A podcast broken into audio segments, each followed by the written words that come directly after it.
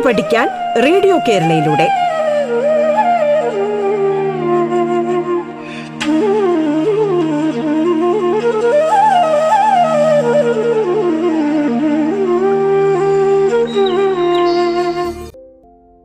Radio കേരളയിൽ എട്ടാം തരത്തിലെ സാമൂഹ്യശാസ്ത്ര പാഠത്തിലെ പന്ത്രണ്ടാം യൂണിറ്റായ ഭൂമിയിലെ ജലം എന്ന പാഠഭാഗത്തിന്റെ ചില പ്രധാനപ്പെട്ട പോർഷൻസ് ആണ്.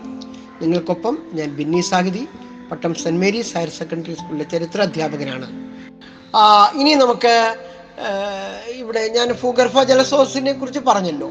അപ്പോൾ ഭൂഗർഭം എന്ന് പറഞ്ഞാൽ എന്താണ്? ഭൂമിക്ക് താഴെ. മണ്ണിനടിയിലെ ജലസ്രോതസ്സിനെയാണ് നമ്മൾ എന്ത് പറയുന്നത്? ആ ഭൂഗർഭ ജലം എന്ന് പറയുന്നത്. നമ്മുടെ പെയ്ത്ത് വെള്ളം താഴോട്ട് വീഴുമ്പോൾ അത് കുറച്ച് ഒഴുകി പോകും പക്ഷെ ആ വെള്ളമെല്ലാം എന്താണ്? മണ്ണിനടിയിലേക്ക് എത്തും. മഴത്തുള്ളികൾ മണ്ണിലെ സൂക്ഷ്മ സുഷിരങ്ങളിലേക്ക് കിനിഞ്ഞിറങ്ങുകയും അവിടെ ശേഖരിക്കപ്പെടുകയും ചെയ്യുന്നു. മണ്ണിൽ നിരവധി നിരവധി സൂക്ഷ്മ സുഷിരങ്ങളുണ്ട്. ഇതിനെ നമ്മൾ പോർ സ്പേസസ് എന്ന് പറയും. സുഷിരങ്ങളുള്ള അവസ്ഥയാണ് സുഷിരിതാവസ്ഥ എന്ന് പറയുന്നത് അല്ലെങ്കിൽ പോറോസിറ്റി എന്ന് പറയുന്നത്. രണ്ട് പ്രധാനപ്പെട്ട കാര്യങ്ങളാണ്. മഴയാണ് മണ്ണിലേക്ക് വെള്ളം എത്തിക്കുന്നത്. മഴത്തുള്ളികൾ മണ്ണിലെ സുഷിരങ്ങളിലേക്ക് കിനിഞ്ഞുറങ്ങുകയും അവിടെ വെള്ളം ശേഖരിക്കപ്പെടുകയും ചെയ്യുന്നു. മണ്ണിൽ നിരവധി സൂക്ഷ്മ സുഷിരങ്ങളുണ്ട്. ഇവയെ പോർ സ്പേസസ് എന്ന് പറയുന്നു. സുഷിരങ്ങളുള്ള അവസ്ഥയാണ് സുഷിരിതാവസ്ഥ എന്ന് പറയുന്നത്. കളിമണ്ണ് ഒരു സുഷിരിതാവസ്ഥയുള്ള പദാർത്ഥത്തിന് ഉദാഹരണമാണ്. ഒരു സുഷിരിതാവസ്ഥയുള്ള പദാർത്ഥത്തിന് ഉദാഹരണം പരീക്ഷയ്ക്ക് ചോദിക്കാൻ സാധ്യതയുള്ള ഒരു ചോദ്യമാണ്. അത് കളിമണ്ണാണ്. കളിമണ്ണ് എങ്ങനെ ഉണ്ടാകുന്നത് നമുക്കറിയാം. ഞാനത് പറയേണ്ടതില്ല. സുഷിരിതാവസ്ഥയുള്ള ഒരു പദാർത്ഥത്തിന് ഉദാഹരണമാണ് കളിമണ്ണ്. സാധാരണ ഈ സുഷിരങ്ങളിൽ വായു നിറഞ്ഞിരിക്കും. മഴയിലൂടെയോ മറ്റോ ഈർപ്പമെത്തുന്നതോടെ ഈ സുഷിരങ്ങളിൽ ജലം നിറയും. മണ്ണിൽ മാത്രമല്ല ചെലീനം ശിലകളിലും സുരക്ഷിതാവസ്ഥ കൂടുതലായിരിക്കും. ഈ സുഷിരിതാവസ്ഥ കൂടുതലായിരിക്കും. റിപ്പീറ്റ് ചിലയിനം ശിലകളിലും സുഷിരിതാവസ്ഥ കൂടുതലായിരിക്കും. അത്തരം ശിലകളിൽ ഏറെ ജലം സംഭരിക്കപ്പെടും. എന്നാൽ സുഷിരങ്ങൾ പരസ്പരം ബന്ധിപ്പിക്കപ്പെട്ടിരിക്കുന്ന തരം ശിലകളുള്ള ഇടങ്ങളിൽ മാത്രമാണ് ജലലഭ്യത ഉണ്ടായിരിക്കുക ജലലഭ്യത എവിടെ ഉണ്ടായിരിക്കും? സുശിലങ്ങൾ പരസ്പരം ബന്ധപ്പെട്ടിരിക്കുന്ന തരം ശിലകളുള്ള ഇടങ്ങളിൽ മാത്രമാണ് ജലലഭ്യത ഉണ്ടായിരിക്കുക. സുശിലങ്ങളുടെ ജലത്തിന് നീങ്ങാൻ കഴിയുന്നത് കൊണ്ടാണ് ഇത് സംഭവിക്കുന്നത്. ശിലകളുടെ ഈ ഗുണവിശേഷത്തെ പ്രവേശനീയത അല്ലെങ്കിൽ പെർമിയബിലിറ്റി എന്ന് പറയുന്നു. ഇതൊരു പ്രധാനപ്പെട്ട ചോദ്യം. എന്താണ് പെർമിയബിലിറ്റി? ഞാൻ ഒന്നുകൂടി ആവർത്തിച്ച് പറയാം. പെർമിയബിലിറ്റിയെ കുറിച്ച് കൃത്യമായി ഒരു ധാരണ ഉണ്ടാകണം. സാധാരണ സുഷിരങ്ങളിൽ വായു നിറഞ്ഞിരിക്കും. മഴയിലൂടെയോ മറ്റോ ഈർപ്പമെത്തുന്നതോടെ ഈ സുഷിരങ്ങളിൽ ജലം നിറയും. മണ്ണിൽ മാത്രമല്ല ചിലയിലും ശിലകളിലും സുഷിരിതാവസ്ഥ കൂടുതലായിരിക്കും. അത്തരം ശിലകളിൽ എന്തുണ്ട്? അത്തരം ശിലകളിൽ ഏറെ ജലം സംഭരിക്കപ്പെടുന്നു. എന്നാൽ സുഷിരങ്ങൾ പരസ്പരം ബന്ധിപ്പിക്കപ്പെട്ടിരിക്കുന്ന തരം ശിലകളുള്ള ഇടങ്ങളിൽ മാത്രമാണ് ജലലഭ്യത ഉണ്ടായിരിക്കുക. സുഷിരങ്ങളിലൂടെ ജലത്തിന് നീങ്ങാൻ കഴിയുന്നത് കൊണ്ടാണ് ഇത് സംഭവിക്കുന്നത്. ശിലകളുടെ ഈ ഗുണവിശേഷത്തെയാണ് പ്രവേശനീയത അല്ലെങ്കിൽ പെർമിയബിലിറ്റി എന്ന് പറയുന്നത്. പെർമിയബിലിറ്റി എല്ലായിടത്തും ഉണ്ടായിരിക്കണമെന്നില്ല. എല്ലായിടത്തും ഈ പ്രവേശനീയത ഉണ്ടായിക്കൊള്ളണമെന്നില്ല. ഉദാഹരണത്തിന് കളിമണ്ണിന് സുരക്ഷിതാവസ്ഥ ഏറെ ഉണ്ടെങ്കിലും പ്രവേശനീയത തീരെ കുറവാണ്. എന്തുകൊണ്ടാണ്? അത് ജലത്തെ ഉള്ളിലേക്ക് കടത്തിവിടില്ല എന്നതാണ് അതിന്റെ പ്രധാനപ്പെട്ട കാര്യം. മറ്റിടങ്ങളെ അപേക്ഷിച്ച് നെൽപ്പാടങ്ങളിൽ വെള്ളം കെട്ടിക്കിടക്കുന്നതിന്റെ കാരണം എന്താണ്? അവിടെ പ്രവേശനീയത കൂടുതലാണ്. അപ്പം കളിമണ്ണിൽ സുരക്ഷിതാവസ്ഥ ഏറെ ഉണ്ടെങ്കിലും പ്രവേശനീയത തീരെ കുറവാണ്. എന്നാൽ നെൽപ്പാടങ്ങളിൽ എന്താണ്? വെള്ളം കൂടുതലായി കെട്ടിക്കിടക്കുന്ന. അവിടെ പ്രവേശനീയത ഉണ്ട് എന്നുള്ളതാണ്. അപ്പം നെൽപ്പാടവും നമ്മുടെ കളിമണ്ണും തമ്മിലുള്ള വ്യത്യാസം നിങ്ങൾ കൃത്യമായി മനസ്സിലാക്കണം. ഭൂമിയിൽ പെയ്തിറങ്ങുന്ന മഴവെള്ളം മഴയില്ലാത്ത കാലത്തിലേക്ക് സംഭരിച്ചു വെക്കാനുള്ള സംവിധാനം കൂടി പ്രകൃതി ഏർപ്പെടുത്തിയിട്ടുണ്ട്. പ്രകൃതി എന്താണ്? ഒരു എ ടി എം ആണ് ഒരു സ്റ്റോറേജ് സെറ്റപ്പാണ്. ഈ പ്രകൃതി എല്ലാ സൗകര്യങ്ങളും ഒരുക്കിയിട്ടുണ്ട്. പക്ഷെ മനുഷ്യനായ നമ്മൾ അത് ചൂഷണം ചെയ്ത് പ്രകൃതി ഒരുക്കിയിരിക്കുന്ന ഈ സൗകര്യങ്ങളെ ഈ സംവിധാനങ്ങളെ എല്ലാം തകിടം മറിക്കുന്നു എന്നുള്ളതാണ് അതിന്റെ അർത്ഥം. ഭൂമിയിൽ പെയ്തിറങ്ങുന്ന മഴവെള്ളം മഴയില്ലാത്ത കാലങ്ങളിലേക്ക് സംഭരിച്ചു വെക്കാനുള്ള സംവിധാനം ഭൂമി ഒരുക്കിയിട്ടുണ്ട് പ്രകൃതി ഒരുക്കിയിട്ടുണ്ട്. മഴവെള്ളം മണ്ണിനടിയിലേക്ക് ഊർന്നിറങ്ങാനുള്ള അവസരത്തെ നാം തടസ്സപ്പെടുത്താതിരുന്നാൽ വേനൽക്കാലത്ത് എന്തായിരിക്കും? നമുക്ക് ധാരാളം വെള്ളം കിട്ടും. തടസ്സപ്പെടുത്തിയാലോ? അവിടെയാണ് നമ്മുടെ പ്രശ്നം. വേനൽക്കാലത്ത് ജലദൗർലഭ്യം നമുക്ക് അനുഭവപ്പെടും. എന്താ കാരണം? എന്താ കാരണം? ഭൂമിയിൽ പെയ്തിറങ്ങുന്ന മഴവെള്ളത്തെ മഴയില്ലാത്ത കാലങ്ങളിലേക്ക് സംഭരിച്ചു വെക്കാനുള്ള സംവിധാനത്തിന് നാം തടസ്സം നിൽക്കുന്നു. നാം മറ്റു ചില പ്രവർത്തനങ്ങളിൽ വഴി അങ്ങോട്ടേക്ക് എന്താണ് വെള്ളം താഴ്ന്നിറങ്ങാനുള്ള അവസരം ഉണ്ടാക്കുന്നില്ല. ഇന്റർലോക്ക് ഇടുന്നു. തറ ഭംഗിയാക്കുന്നതിന് വേണ്ടിയിട്ട് ചില പ്രവർത്തനങ്ങൾ മനുഷ്യൻ ഉണ്ടാക്കുന്നു. ഈ വെള്ളത്തെ എന്താണ് താഴ്ന്നിറങ്ങാൻ നമ്മൾ അനുവദിക്കുന്നില്ല എന്നുള്ളതാണ് അതിന്റെ പ്രത്യേകത. കിണർ നിർമ്മാണത്തിനും മറ്റാവശ്യങ്ങൾക്കുമൊക്കെ കുഴിയെടുക്കുന്നത് നിങ്ങൾ ശ്രദ്ധിച്ചിട്ടുണ്ടാവും. ഏ? ഉണ്ടാവുമല്ലോ. ആഴം കൂടുന്തോറും പൊതുവെ മണ്ണിന്റെ നനവ് വർദ്ധിക്കുന്നത് കാണാം. വീണ്ടും ആഴം കൂട്ടിയാൽ എന്ത് സംഭവിക്കും?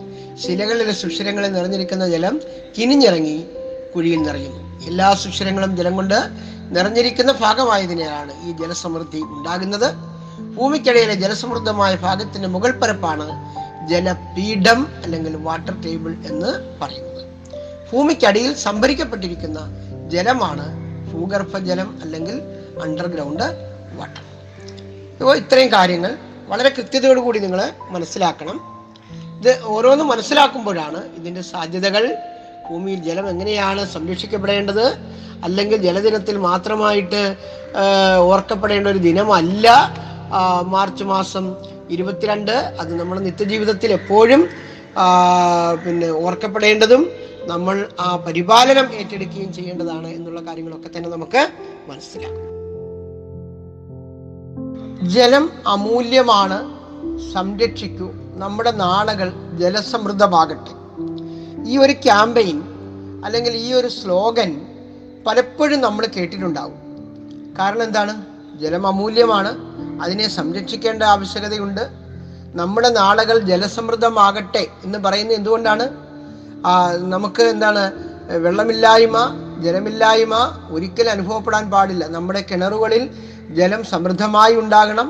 നമ്മുടെ പുഴകളിൽ നമ്മുടെ തോടുകളിൽ നമ്മുടെ കായലുകളിൽ എല്ലാം എന്താണ് നല്ല ശുദ്ധജലം ഉണ്ടാകണം എന്നുള്ള ഒരു സന്ദേശം ഓരോ വിദ്യാർത്ഥിയിലേക്കും അല്ലെങ്കിൽ ഓരോ പിന്നെ വ്യക്തിയിലേക്കും എത്തുന്നതിന് വേണ്ടിയിട്ടാണ് ഇത്തരം ക്യാമ്പയിനുകൾ വളരെ സജീവമാകുന്ന ഇത്തരം സ്ലോഗനുകൾ എല്ലാ സ്ഥലത്തും ഒട്ടിച്ച് വെക്കുന്നത്. കാരണം ജലത്തിന് ജലം എന്ന് പറയുന്ന ഒരു വസ്തുവിനുള്ള അമിതമായ പ്രാധാന്യമാണ് ഇത് വെളിവാകുന്നത്. അപ്പൊ എന്താണ്? ഭൂമിയിലെ ജലം. അതെന്താണ്? നമുക്കൊന്ന് നോക്കാം. ഭൂമിയിൽ എങ്ങനെയാണ് ജലം ഉണ്ടാകുന്നത് ഭൂമിയിലെ ജലസ്രോതസ്സുകൾ എന്തെല്ലാമാണ്? ജല ജലവിഭവം നേരിടുന്ന ഭീഷണികൾ എന്തെല്ലാമാണ്? ജല സംരക്ഷണത്തിന് എന്തെല്ലാം മാർഗങ്ങളുണ്ട് തുടങ്ങിയ കാര്യങ്ങൾക്കാണ് ഇന്ന് ഇവിടെ നമ്മൾ കൂടുതലായി ചർച്ച ചെയ്യപ്പെടുന്ന പ്രധാനപ്പെട്ട കാര്യങ്ങൾ. അപ്പൊ ജലസ്രോതസ്സുകളെ കുറിച്ച് നമ്മൾ പറയുമ്പോൾ അത് ഉപരിതല ജലസ്രോതസ്സും അതുപോലെ തന്നെ ഭൂഗർഭ ജല സ്രോതസ്സുമുണ്ട് ഉപരിതല ജല സ്രോതസ് എന്ന് പറഞ്ഞാൽ എന്താണ്? ഉപരിതല ജല സ്രോതസ് എന്ന് പറഞ്ഞാൽ നമുക്ക് വെള്ളം ഒഴുകി പോകുന്നത് കാണാൻ കഴിയും. അതായത് നമ്മുടെ പിന്നെ എന്തൊക്കെയാണ് നമ്മുടെ ചെറിയ ചെറിയ തോടുകൾ അരുവികൾ കുറച്ചുകൂടെ വിശാലമായ ആറുകൾ തുടങ്ങിയവയൊക്കെയാണ് അത്.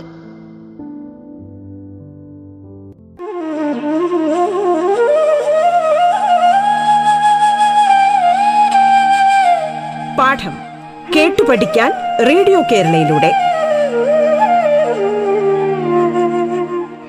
പാഠത്തിൽ ഇനി ഇടവേള.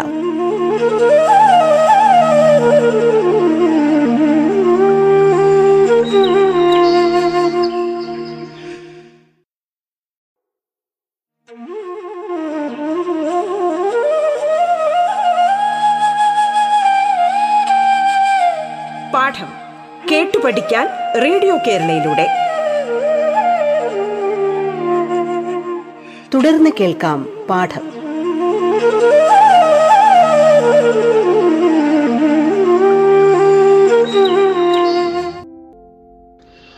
ജല സ്രോ റിപ്പീറ്റ് ജല ഒന്ന് ഇവിടെ നേരത്തെ സൂചിപ്പിച്ചു. ഉപരിതല ജലസ്രോതസ് രണ്ട് ഭൂഗർഭ ജലസ്രോതസ് അപ്പോൾ അതിനകത്ത് ഉപരിതല ജല സ്രോതസ്സുകൾ എന്ന് പറഞ്ഞാൽ എന്താണ് എന്ന് ഞാൻ പ്രത്യേകിച്ച് പറയേണ്ട കാര്യമില്ല നിങ്ങളെടുത്ത്. നമുക്ക് വെള്ളം ഒഴുകി പോകുന്നത് നമുക്ക് കാണാൻ കഴിയും. എ- ഏത് വഴിയാണ് ചെറിയ അരുവികൾ ആറുകൾ അതുപോലെ തന്നെ കായലുകൾ പിന്നെന്താണ്? നമ്മുടെ കടലുകൾ. അങ്ങനെ വിശാലമായി ഒരുപാട് ഒരുപാട് തലങ്ങൾ നമുക്ക് എന്താണ് വെള്ളം ഒഴുകി പോകുന്നത് കാണാൻ കഴിയും. അതുപോലെ തന്നെ വെള്ളക്കെട്ടുകൾ നമ്മുടെ തണ്ണീർത്തടങ്ങൾ അതുപോലെ തന്നെ ചെറിയ കുളങ്ങൾ അങ്ങനെയൊക്കെ ഉള്ള സ്ഥലങ്ങളിൽ എന്താണ്?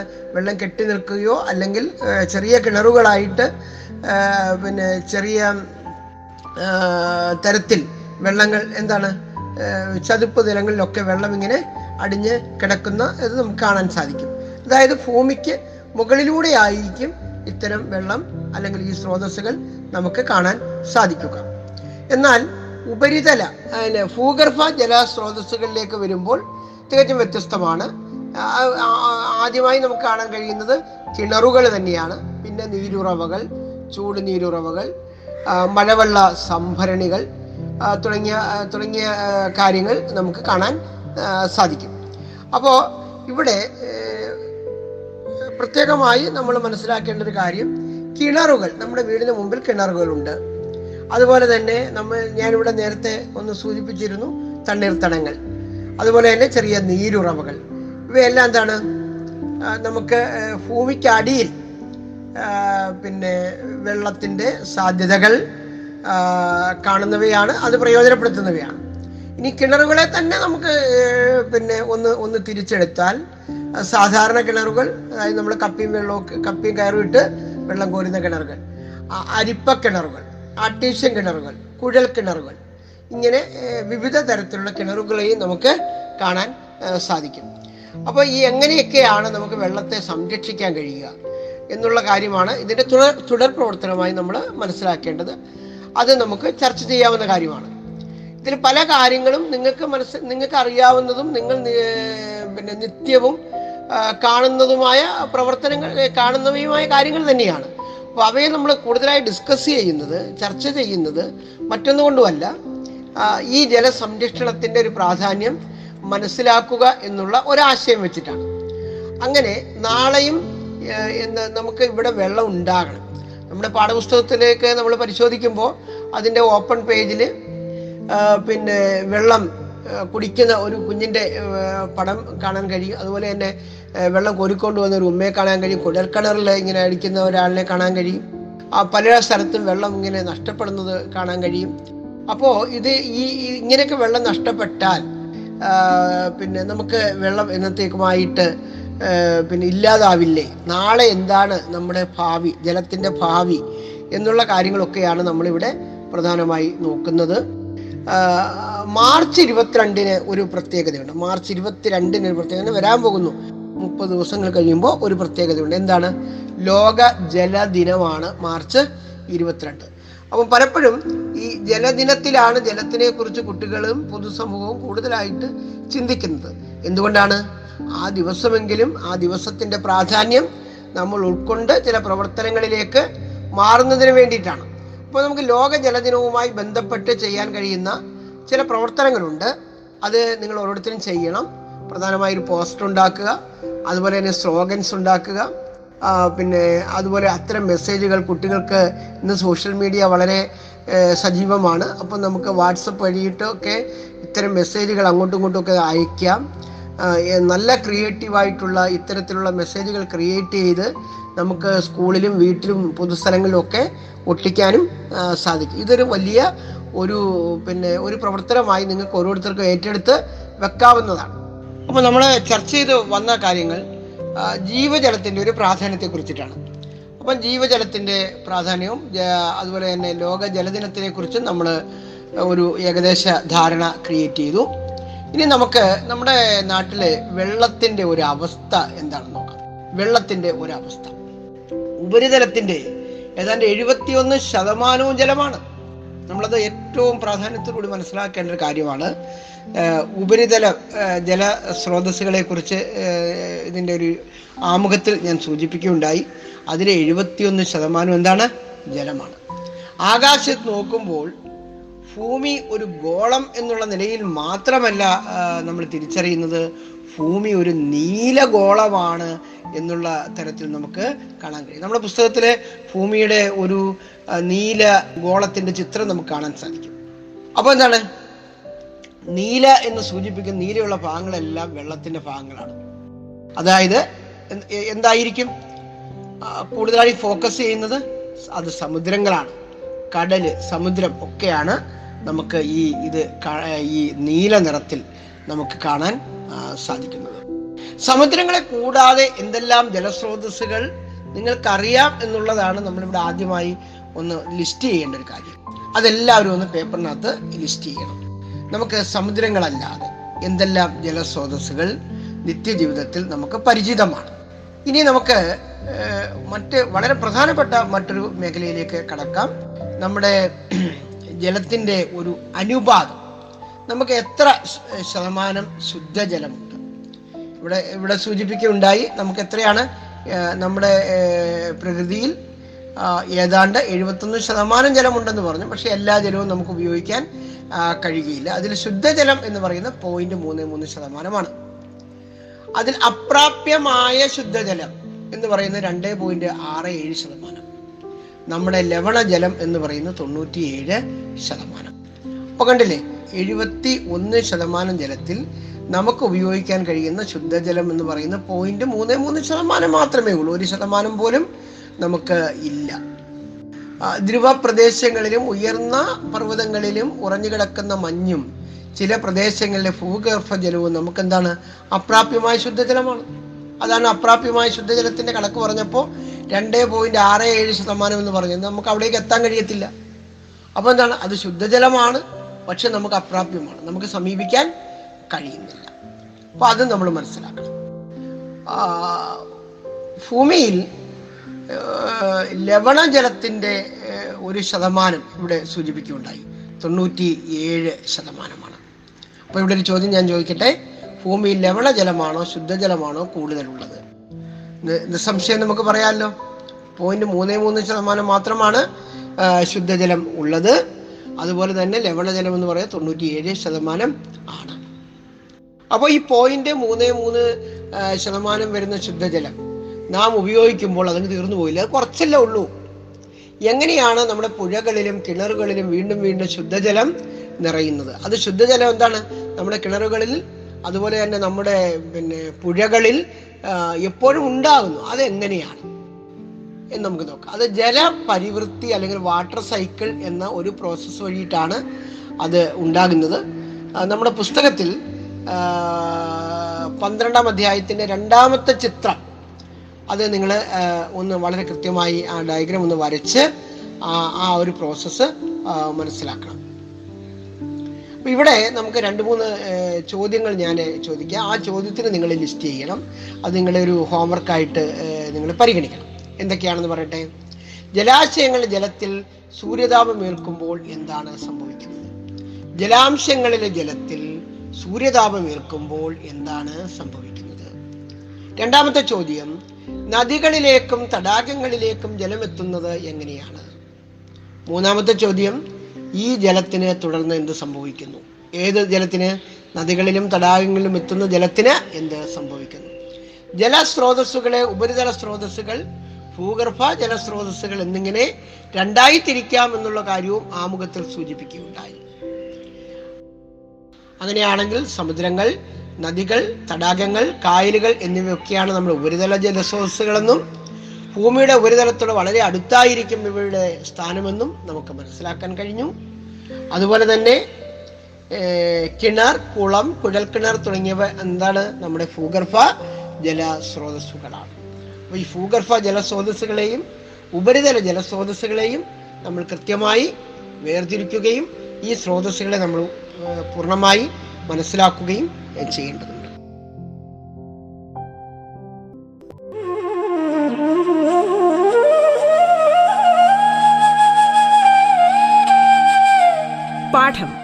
കേട്ടു പഠിക്കാൻ റേഡിയോ കേരളയിലൂടെ. പാഠത്തിന്റെ ഇന്നത്തെ അധ്യായം പൂർണമാകുന്നു. ഇനി അടുത്ത ദിവസം കേൾക്കാം. നമസ്കാരം.